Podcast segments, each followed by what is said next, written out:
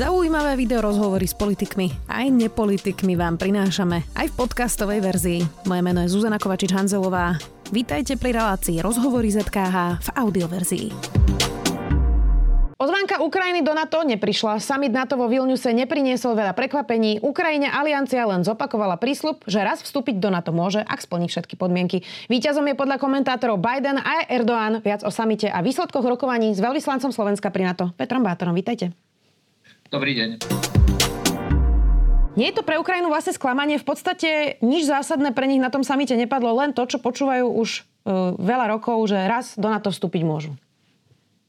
Ja s tým nesúhlasím úplne s tým výrokom. A je pravda, že e, prezident Zelenský ešte počas toho samitu predtým, ako pristal vo Vilniuse, tak dal tweet, ktorý bol pomerne kritický. Ale ten sa dá tiež vnímať ako vlastne taký, že posledná snaha o pretlačenie možno ešte ambicioznejšieho jazyka vo vzťahu k Ukrajine. Ja môžem povedať to, že je tam obrovský rozdiel medzi 2008 rokom, kedy sme povedali, že Ukrajina sa stane členom NATO a týmto samitom, kde sme nielenže zopakovali to, že sa stane, ale sme aj presne povedali, že, že, že tam je nejaký proces k tomu. To je vlastne ten hlavný rozdiel medzi tým summitom 2008 a týmto 2023, lebo, lebo tu sme už neodpovedali na otázku, či sa Ukrajina má stať členom na to, ale ako sa to stane. A vlastne tá kombinácia všetkých tých vecí, vytvorenie nového formátu pre Ukrajinu, kde sedí ako rovnocenný štát, kde už sa nebudeme my baviť ako členovia aliancie o Ukrajine a potom jej oznámime, ako sme sa rozhodli, ale bude sedieť za jedným stolom s nami a bude, bude spolu rozhodovať, bude, bude s nami diskutovať, bude ona jedna z tých, ktorá bude stanovať napríklad priority v tých svojich reformách. Vrátane toho politického rozhodnutia, ktoré hovorí, že dostane pozvánku, keď splní podmienky a lídry sa rozhodnú, to je niečo, čo vlastne, akože keď to čítame ako celé a nečítame to vetu po vete, tak je to naozaj že výrazný posun aj v tej nálade v aliancii. A to, čo viem povedať, čo možno z toho jazyka nie je cítiť na tom papieri, ale ako to bolo cítiť v tej miestnosti, bolo, že naozaj tie štáty, ktoré sedeli okolo stola, už neuvažovali v intenciách, že avšak možno, že niekedy tú Ukrajinu, možno raz však uvidíme, ako sa to všetko vyvinie, ale naozaj sa rozprávalo, že Ukrajina sa stane členom NATO a poďme si dnes sa dohodnúť medzi sebou, že ako, že ako to urobíme. A to je podľa mňa ten najväčší posun. Aj v komunikácii s Ukrajinou delegáciou sme im povedali, že pozrite, ten jazyk je tak napísaný, že keď budete chcieť byť veľmi negativistický, tak si nájdete v každej vete niečo, čo sa nebude páčiť a na čom viete postaviť, že vlastne sme takmer nič nedostali alebo si to prečítate v celosti a v každej tej vete nájdete niečo, čo tam predtým nebolo. Slovo, slovo pozvánka sa predtým nespomínalo. Celé posledné roky sa nespomínalo slovo pozvánka. Už len fakt, že aj skeptické štáty, ako napríklad Nemecko, súhlasili s vetou, že vlastne pripravujeme Ukrajinu na členstvo v NATO. Už len to slovo samotné členstvo a cesta k nemu, to sú tie malé posuny, o ktorých možno, ktoré možno verejnosť nevníma až tak zásadne, ale my, ktorí sme vlastne na tom pracovali celé tie mesiace, tak vieme, že to sú pomerne zásadné veci. Hm. Vy ste spomínali, že ak sa lídry rozhodnú, tak nie je práve toto ten najväčší kameň úrazu, pretože vidíme, že pri Švedsku sa niektorí lídry rozhodli, že to nepodporia, teda Recep Tayyip Erdoğan, ale aj Viktor Orbán. Tak um, či to nie je vlastne len planý sľub, lebo nikdy nebude bod, keď sa všetci lídry rozhodnú? Uh, zase budem nesúhlasiť s vami, lebo, lebo ten bod, kedy sa všetci lídry zhodli, bol napríklad minulý rok o Fínsku, ten bod bol, keď sme naposledy prijali Severné Macedónsko. Ten bod bol pred tým obrovským rozširovaním, ktorého súčasťou bolo Slovensko. Ten bod bol, keď sa rozšírila uh, aliancia o Maďarsko, Polsko a Českú republiku. A môžem ísť takto v histórii bod po bode, kedy ten bod bol. Uh, a, a vlastne aj tá dohoda, teraz, ktorá bola dosiahnutá so Švédskom alebo medzi Švédskom a Tureckom, hovorí o tom, že, že ten bod opäť bude a v zásade už to naozaj dnes vyzerá, že to je len technické uh, riešenie toho problému. To znamená, že, že vlastne to prejde tým tureckým parlamentom a Maďarsko už niekoľkokrát povedalo, my nebudeme poslední, ktorí budú blokovať vstup Turecka do NATO. To znamená, že dá sa veľmi realisticky očakávať, že maďarský parlament schváli alebo ratifikuje tie prístupové protokoly ešte pred Tureckým. Takže opäť tu bude bod, kedy sa lídry zhodnú a treba povedať, že hoci aké kritéria si my nastavíme na, na ten vstup hoci ktorého kandidáta na členstvo do NATO, na konci dňa to je vždy politické rozhodnutie tých lídrov. To znamená, že aj to, čo je v tej vete napísané, je v zásade ako keby len, len náhlas povedané to, čo vždy funguje. To znamená, že keď tá Ukrajinka, Ukrajina, alebo keď sa podmienky naplnia, tie môžu byť rôzne, tie môžu byť od, od klasických kritérií s reformami až po aktuálnu geopolitickú situáciu a vieme, aká je dnes. A vieme, že vlastne členstvo Ukra- Ukrajiny v NATO keď nebude vo vojne, je naozaj bude príspevkom našej spoločnej bezpečnosti. No a, a, ale môžu byť proste, ale hlavne vždy to skončí pri tom, že tí lídry musia rozhodnúť, že tie podmienky sú naplnené. Tí lídry sa musia zhodnúť, že áno, teraz je ten práv, e, správny čas, kedy my sa dohodneme, že tá Ukrajina vstúpi aj v prípade Ukrajiny. Takže toto nie je ani žiadna nová podmienka a už vôbec by som asi neoperoval tým, že, že oni sa nikdy nezhodnú, lebo už sa veľakrát zhodli. Ukrajinský prezident Volodymyr Zelenský, a vy ste to ostatne uh, aj spomínali, ešte v útorok po ceste na summit NATO neskrýval nejaký typ frustrácie, ktorý uh, prosto mal, potom sa uh, trošku uh, ukludnil a zároveň teda zaznieval napríklad od britského ministra obrany názor, že Ukrajina by mala byť čiastočne aj vďačná za tie dodávky zbraní a že sa mu zdá, že teda to tak úplne nie je. Nedá sa rozumieť tej frustrácii Volodymyra Zelenského, ktorému prosto zomierajú ľudia v krajine, lebo javí sa to tak, že je to úplne ľudské a pochopiteľné. A tu budem súhlasiť zasa, a nech nie som dnes len nesúhlasný. A je naozaj pravda, že každý jeden deň, kedy Ukrajina nemá dostatok munície, tak znamená mŕtvych ľudí na ukrajinskej strane. A každý jeden deň okupácie ukrajinského územia znamená nepredstaviteľné životné podmienky pre tých normálnych, bežných, klasických ľudí, ktorí žijú každodenný život na tom území. Každý deň znamená riziko, že niekto bude pre nich zabitý, znásilnený, odvlečený do Ruska. Ja mu rozumiem. On, on a za normálnych okolností by, by každý líder prišiel a hral by sa so slovičkami takými tými diplomatickými a že veľmi by sme ocenili a naozaj by sme boli radi, keby sa vám podarilo možno prehodnotiť. A, a všetky takéto tie pekné frázy, ktoré vieme v tej diplomácii používať, ale on ten luxus nemá.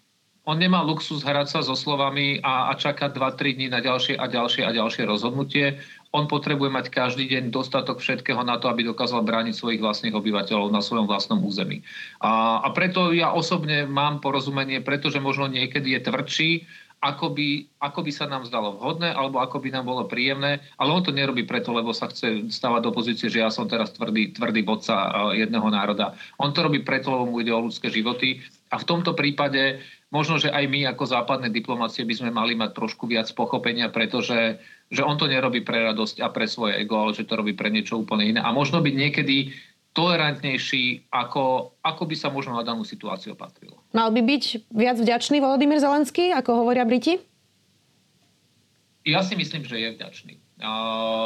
A práve keď to naviažem na tú predchádzajúcu odpoveď, nepamätám si jediný raz, kedy by niekam prišiel a naozaj veľmi nepoďakoval za to, čo dostáva. To, že jedným dýchom dodá, prosím vás, dajte mi viac, to neznamená, že, je vďač, že nie je vďačný za to, čo dostal. Jednoducho len vie, že dostal som od vás veľmi veľa, dostal som možno viac, ako si hoci kto kedy vedel predstaviť, ale zároveň viem, že to nie je dosť. A, lebo, lebo ešte stále sme vo vojne a ešte stále moji ľudia zomierajú. A jednoducho potrebujem viac a prosím, urobte pre mňa všetko, čo viete, lebo vy si neviete predstaviť možno veľakrát, že čím ja prechádzam a tí ľudia, ktorí tam žijú. Po samite sme sa teda dozvedeli aj o viacerých nových dodávkach zbraní. Francúzsko dodá Kievu ďalšie strely dlhého doletu, známe pod názvom Storm Shadow. Nemecko ohlasilo ďalší vojenský balík za asi 700 miliónov eur, ktorý bude obsahovať aj tanky, obrnené vozidlá, aj dve jednotky obranného systému Patriot alebo muníciu. Ešte minulý týždeň rozhodli o dodaní ďalšej munície pre Ukrajinu aj Spojené štáty a je medzi nimi aj kontroverzná kazetová munícia, ktoré dodávky kritizovali aj Briti, aj Španieli. Kazetová munícia je vo väčšine štátov zakázaná, má obrovský dopad na civilné obyvateľstvo. Sloven Slovensko je súčasťou dohovoru o zákaze kazetovej munície. Je to dobrý nápad dať Ukrajine kazetovú muníciu? Je to na suverenom rozhodnutí Spojených štátov. Ani Spojené štáty, ani Ukrajina, ani Rusko nie sú zmluvné štáty tohto dohovoru. Je pravda, že Slovenská republika je zmluvným štátom a okrem toho, čo ste vymenovali, je tam ešte jeden záväzok zmluvného štátu toho dohovoru, že bude ostatných odrádzať od toho, aby, aby takúto muníciu poskytovali. Ale vrátiať sa k tomu, že Rusko útočí každý deň proti Ukrajine aj kazetovou muníciou a priamo proti civilnému obyvateľstvu, nie, nie proti ukrajinským jednotkám v mnohých prípadoch, tak, tak my samozrejme ako Slovenská republika nemôžeme nikoho ani nabádať. Môžem, musíme vyjadriť jasne, aké sú naše záväzky ale ja môžem osobne povedať, a teraz budem hovoriť za seba nie, a nie, nie za Slovenskú republiku, že ja rozumiem, ja rozumiem aj tomu, prečo, prečo tie Spojené štáty tú kazetovú muníciu dali. Rozumiem aj tej Ukrajine, prečo ju chce použiť, pretože je to naozaj jeden zo spôsobov, ako postúpiť na tom boisku. A zároveň je dôležité povedať, že Ukrajina sa zaviazala Spojeným štátom, aj písomne, že nebude používať túto kazetovú muníciu v oblastiach, kde sa, nachádzajú, kde sa nachádza civilné obyvateľstvo, bude ju využívať vyslovene a len proti, uh, proti okupačným vojskám, ktoré na území Ukrajiny sú a, a dokonca sa zavezuje, že okamžite, ako to bude možné, to znamená, ako tieto územia budú oslobodené, tak to zaradí medzi prioritné oblasti, aby sa odminovali uh, tieto oblasti uh, pre, po, po zvýškoch tejto munície. Tá munícia je kontroverzná, ale dnes si uvedomme, že, že proste každý deň, ako som povedal, bez tej munície, ktorá je na ukrajinskej strane, tak, zabí, tak zabíjajú ľudí to dnes nie je o tom, že či proste budeme riešiť, či tú muníciu použijem alebo nie. To je o tom, že keď dnes tú muníciu nemám, zomrie mi, ja neviem, možno 100 vojakov, zomrú mi ľudia niekde, niekde v našich dedinách. My asi nemôžeme Ukrajine zazlievať, že, že sa rozhodne používať aj takúto muníciu na to, aby sa bránila. Toto nie je útočná munícia na to, aby útočila proti Rusku. Naopak to Rusko útočí proti jej civilnému obyvateľstvu. Takže ja si myslím, že z tohto pohľadu uh, asi, asi mám isté, isté porozumenie voči Ukrajine. Hmm. Ešte jeden prekvapivý moment, čiastočne sme ho už spomínali, Erdoğan teda po mesiacoch odmietania ratifikácie vstupu Švedska do NATO ustúpil. E, za tou jeho otočkou je podľa denníku Washington Post prísľub Spojených štátov, že Turecku dodajú moderné stíhačky F-16 a aj krok Kanady, ktorá po štyroch rokoch zruší zbrojné embargo proti Ankare. Ono to naozaj vyzerá, že víťazom toho samitu je vlastne Erdoğan. Súhlasíte alebo nesúhlasíte už, keď pri každej otázke hovoríme? Á, toto bude súboj. Ja som zvedavý, ak dúfam, že si to píšete, aby sme vedeli, ako sme skončili na konci. Um, čiastočne a nie je víťazom samitu, lebo víťazom samitu sme napríklad my ako Slováci, lebo sme prijali kompletne novú generáciu spôsobu, sa, akým sa bude brániť spojenecké územie a z toho budeme my extrémne profitovať, čo sa týka našej bezpečnosti. A to bolo jedno z tých hlavných, uh, jeden z hlavných výsledkov, ktorí možno sú trošku v tieni tej Ukrajiny a možno aj trošku toho Švedska a Turecka, ale je to pre nás naozaj pre Slovensko jeden z najdôležitejších, jedno z najdôležitejších rozhodnutí a to chcem pripomenúť. A musím ale tiež povedať, a, a dobre, keď si robíme čiarky, čiastočne s vami súhlasiť, lebo, lebo to, čo Turecko získalo tými vyjednávaniami, nie je málo. To nie je len, to nie je len ten ústupok zo strany Spojených štátov a pravdepodobne Kanady to je aj vytvorenie osobitnej pozície predstaviteľa generálneho tajomníka NATO pre boj s terorizmom, ktorý doteraz nebol a čo bola jedna z, jedna z požiadaviek Turecka. A je to celý zoznam požiadaviek voči, voči Švedsku, vrátane zrušenia embarga na vývoz vojenského materiálu, vrátane ďalšieho posilnenia boja proti terorizmu. Dokonca, a toto na začiatku vôbec ani nesúvislo z NATO, je to záväzok Švedska, že bude aktívne presadzovať znovu otvorenie rozhovorov rozhovorov medzi Tureckom a Európskou úniou o možnom tureckom členstve v Európskej únii, čo naozaj, keby ste mne povedali pred samitom, že takáto vec bude na stole a dokonca, že bude schválená, tak by som povedal, že si robíte zo mňa srandu. A, a musím povedať, že, že tie výsledky, ktoré Turecko dosiahlo, hovoria o tom, že, a, že ako vyjednávači sú naozaj veľmi šikovní a veľmi efektívni a dnes sa mi nedá nič iné, ako uznať im, že, že tu naozaj získali, čo chceli. Hmm. No, už keď sme spomínali to Slovensko, Slovensko išlo na summit aj s tým, že si vyjedná teda záruky na ochranu vzdušného priestoru aj iné záruky. Tak s čím teda sme konkrétne odišli zo summitu my ako Slováci?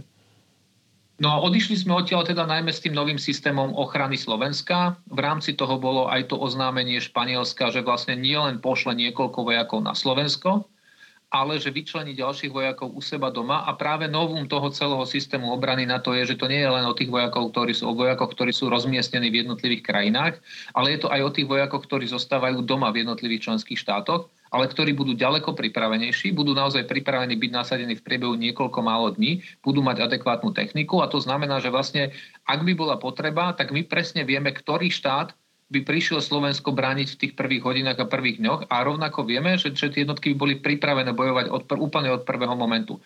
Toto sme nemali takto flexibilne a takto dobre nastavené v tom starom, starom systéme. Rovnaké, rovnakú vec oznámili aj Česi. To znamená, že vlastne sa nám znásobuje ako keby ten počet jednotiek, ktoré budú pripravené v tom členskom štáte, aby nám pomáhali. No a potom prijal sa nový systém alebo základy nového systému, vzdušnej obrany alebo protiraketovej a protizdušnej obrany. To znamená, že už by ten systém nemal fungovať len tak ako doteraz, že sme boli trošku v rukách štátov, ktoré boli ochotné nám niečo doniesť, ako boli Holandiania, Nemci, Američania so svojimi systémami Patriot, ktorí neskôr odišli.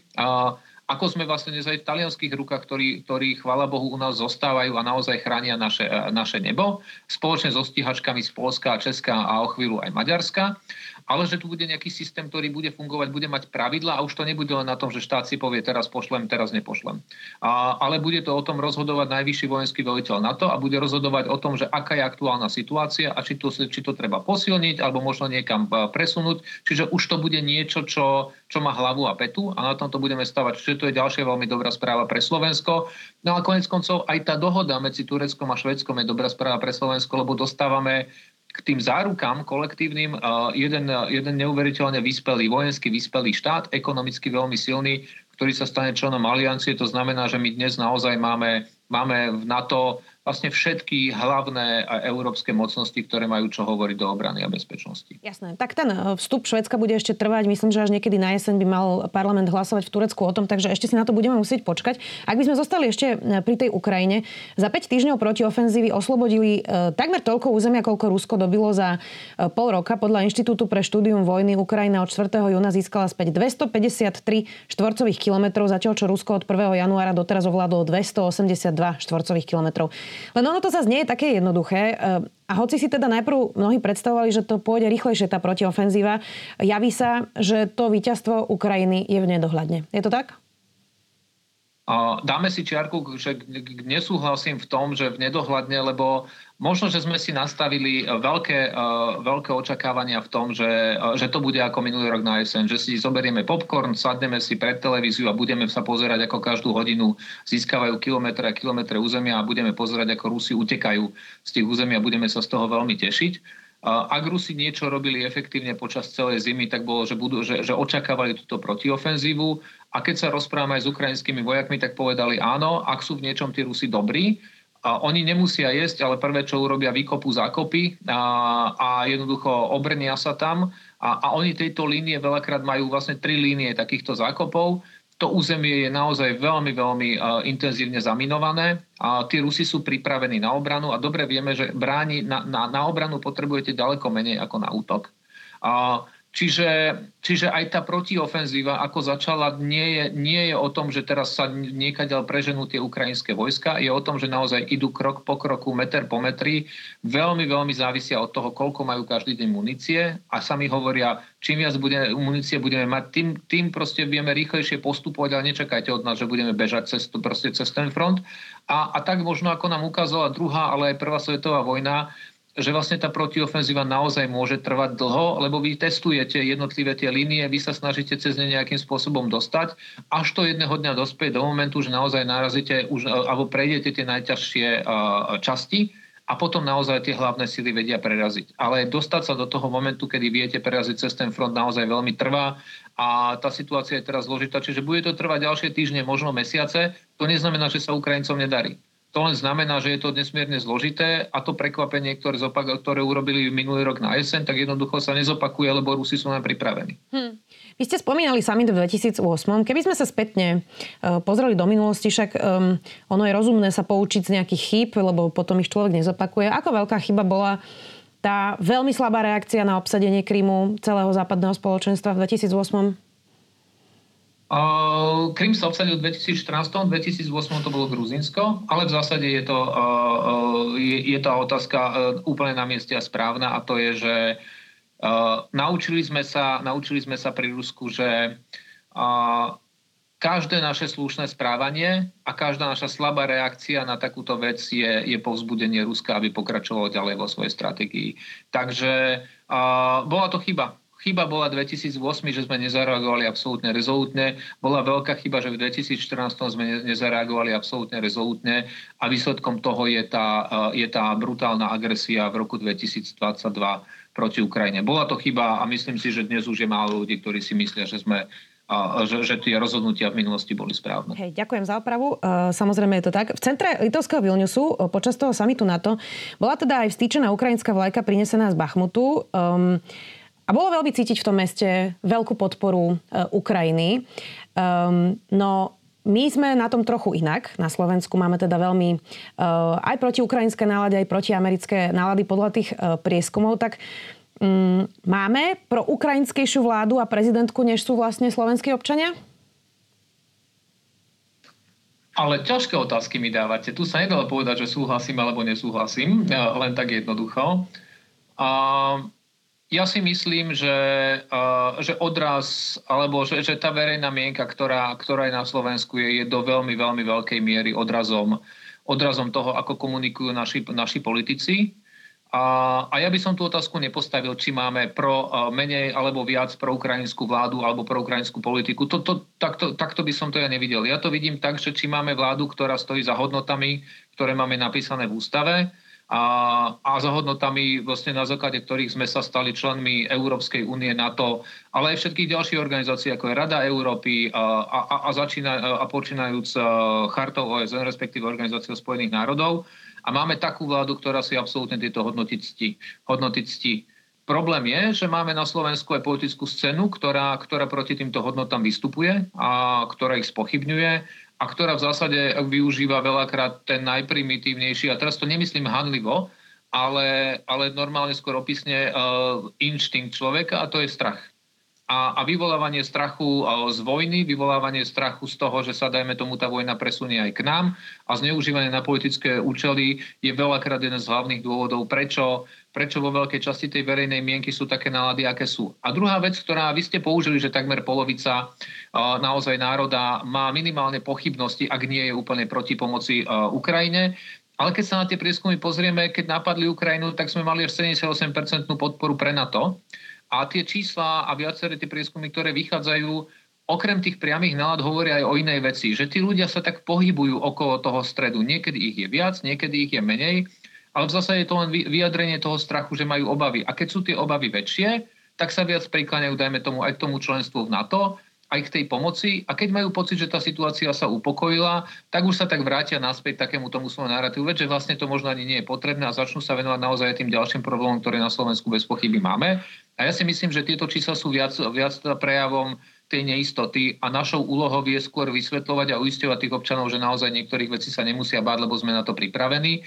Namiesto toho, aby sme ten strach živili, lebo potom je to naozaj o tom, že kto je efektívnejší a kto možno má a, menšie zábrany v tom tento strach živiť aj, aj takýmto by som povedal, že veľmi populistickým štýlom a, a, a, a tie a tie nálady sú len odrazom tohto. Áno, jedna vec sú zábrany a potom druhá vec sú nejaké hybridné hrozby a ruská propaganda, ktorá tu evidentne je na plné obratky. A vyzerá, že Slovensko sa zatiaľ proti tomu naozaj nevie brániť. Aj v tom, ako sme nachylní na ruskú propagandu, sme v podstate jedni z najhorších v Európskej únii. Americký veľvyslanec rána hovoril v štúdiu e, SME, že je jasné, že Rusi do tejto propagandy investujú aj na Slovensku veľa peňazí. Tak um, nemali by sme sa práve týmto začať naozaj veľmi vážne zaoberať? Ja si myslím, že sa tým už aj v poslednom období zaoberáme, aj pomerne intenzívne. A asi nevieme zvrátiť túto situáciu za rok, keď sa tu posledných, ja neviem, keď nepočítam túto poslednú vládu, a teda myslím poslednú vládu, tú posledné volebné obdobie, keď sa tu predtým viac ako 10 rokov šírilo niečo úplne iné a vlastne sme viac skopali do toho nášho členstva, do tých hodnôt, ako by sme ich obhajovali, tak nemôžeme čakať, že, že za rok alebo za dva alebo za tri toto celé zvrátime. Rovnako nemôžeme čakať, že toto vyrieši mimovládna organizácia alebo dve alebo tri, že urobia nejakú kampaň za pár tisíc eur a všetko sa zvráti. Naozaj z mojej osobnej skúsenosti najviac sa mi zdá, že, že ten najväčší vplyv majú politici, ktorí naozaj vedia byť každý deň na obrazovke, ktorí vedia vytvárať a, a, a, alebo minimálne aspoň, aspoň pozitívne ovplyvňovať verejnú mienku prostredníctvom vysvetľovania, ale aj prostredníctvom normálnych, suverenných a, a sebavedomých rozhodnutí. Akože toto je cesta, kde ako my vieme najlepšie bojovať. Ja som bol, aby ste to spomenuli v tej predchádzajúcej otázke, ja som v tom Vilniuse bol vo Vilniuse, respektíve v Litve, je podpora pre NATO 89%. A ten summit NATO, tam neboli ľudia, ktorí by proti nemu protestovali. To je niečo, ako keby oni usporiadali majstrovstva sveta v hokeji alebo vo futbale. To bola jedna veľká oslava toho, že oni ten summit môžu mať, lebo pre nich to, tá aliancia je, je naozaj najväčšia garancia ich vlastnej bezpečnosti a, a to vidíte, že ako je to tam absolútne prirodzené a vrité v tých ľuďoch. Je to preto, lebo oni ten strach cítia, lebo s ním majú priamu skúsenosť, lebo do Bieloruska to naozaj majú pomaly dohodenie kamena, kamene asi 30-40 km, je to 600 km od Kieva. A, a oni si naozaj to na to vedia vážiť. My sme ešte stále v takomto bezpečnom závetri a mám pocit, že veľakrát sme nevďační, lebo sa cítime bezpečne, tak vlastne si vieme kopnúť aj o tých vecí, do ktorých by sme kopať nemali. Takže mm, aj, aj, aj toto je možno moja poznámka akože na, na adresu týchto otázok, že, že ako budovať tú verejnú mienku. A, najsilnejšia. Keď som bol vo Fínsku, a, a pýtal som sa, čo ich najsilnejšia súčasť ich obrany. Absolútne všetci najvyšší predstavitelia štátu povedali, že je to tá odolnosť obyvateľstva. To znamená ich odhodlanie ísť brániť, keby sa hoci čo udialo. Hmm. Mám pre vás na záver um, asi tiež ťažkú, ale hlavne aj osobnú otázku. Vy ste teda diplomát. Diplomáti reprezentujú slovenské postoje, nereprezentujú svoje súkromné postoje.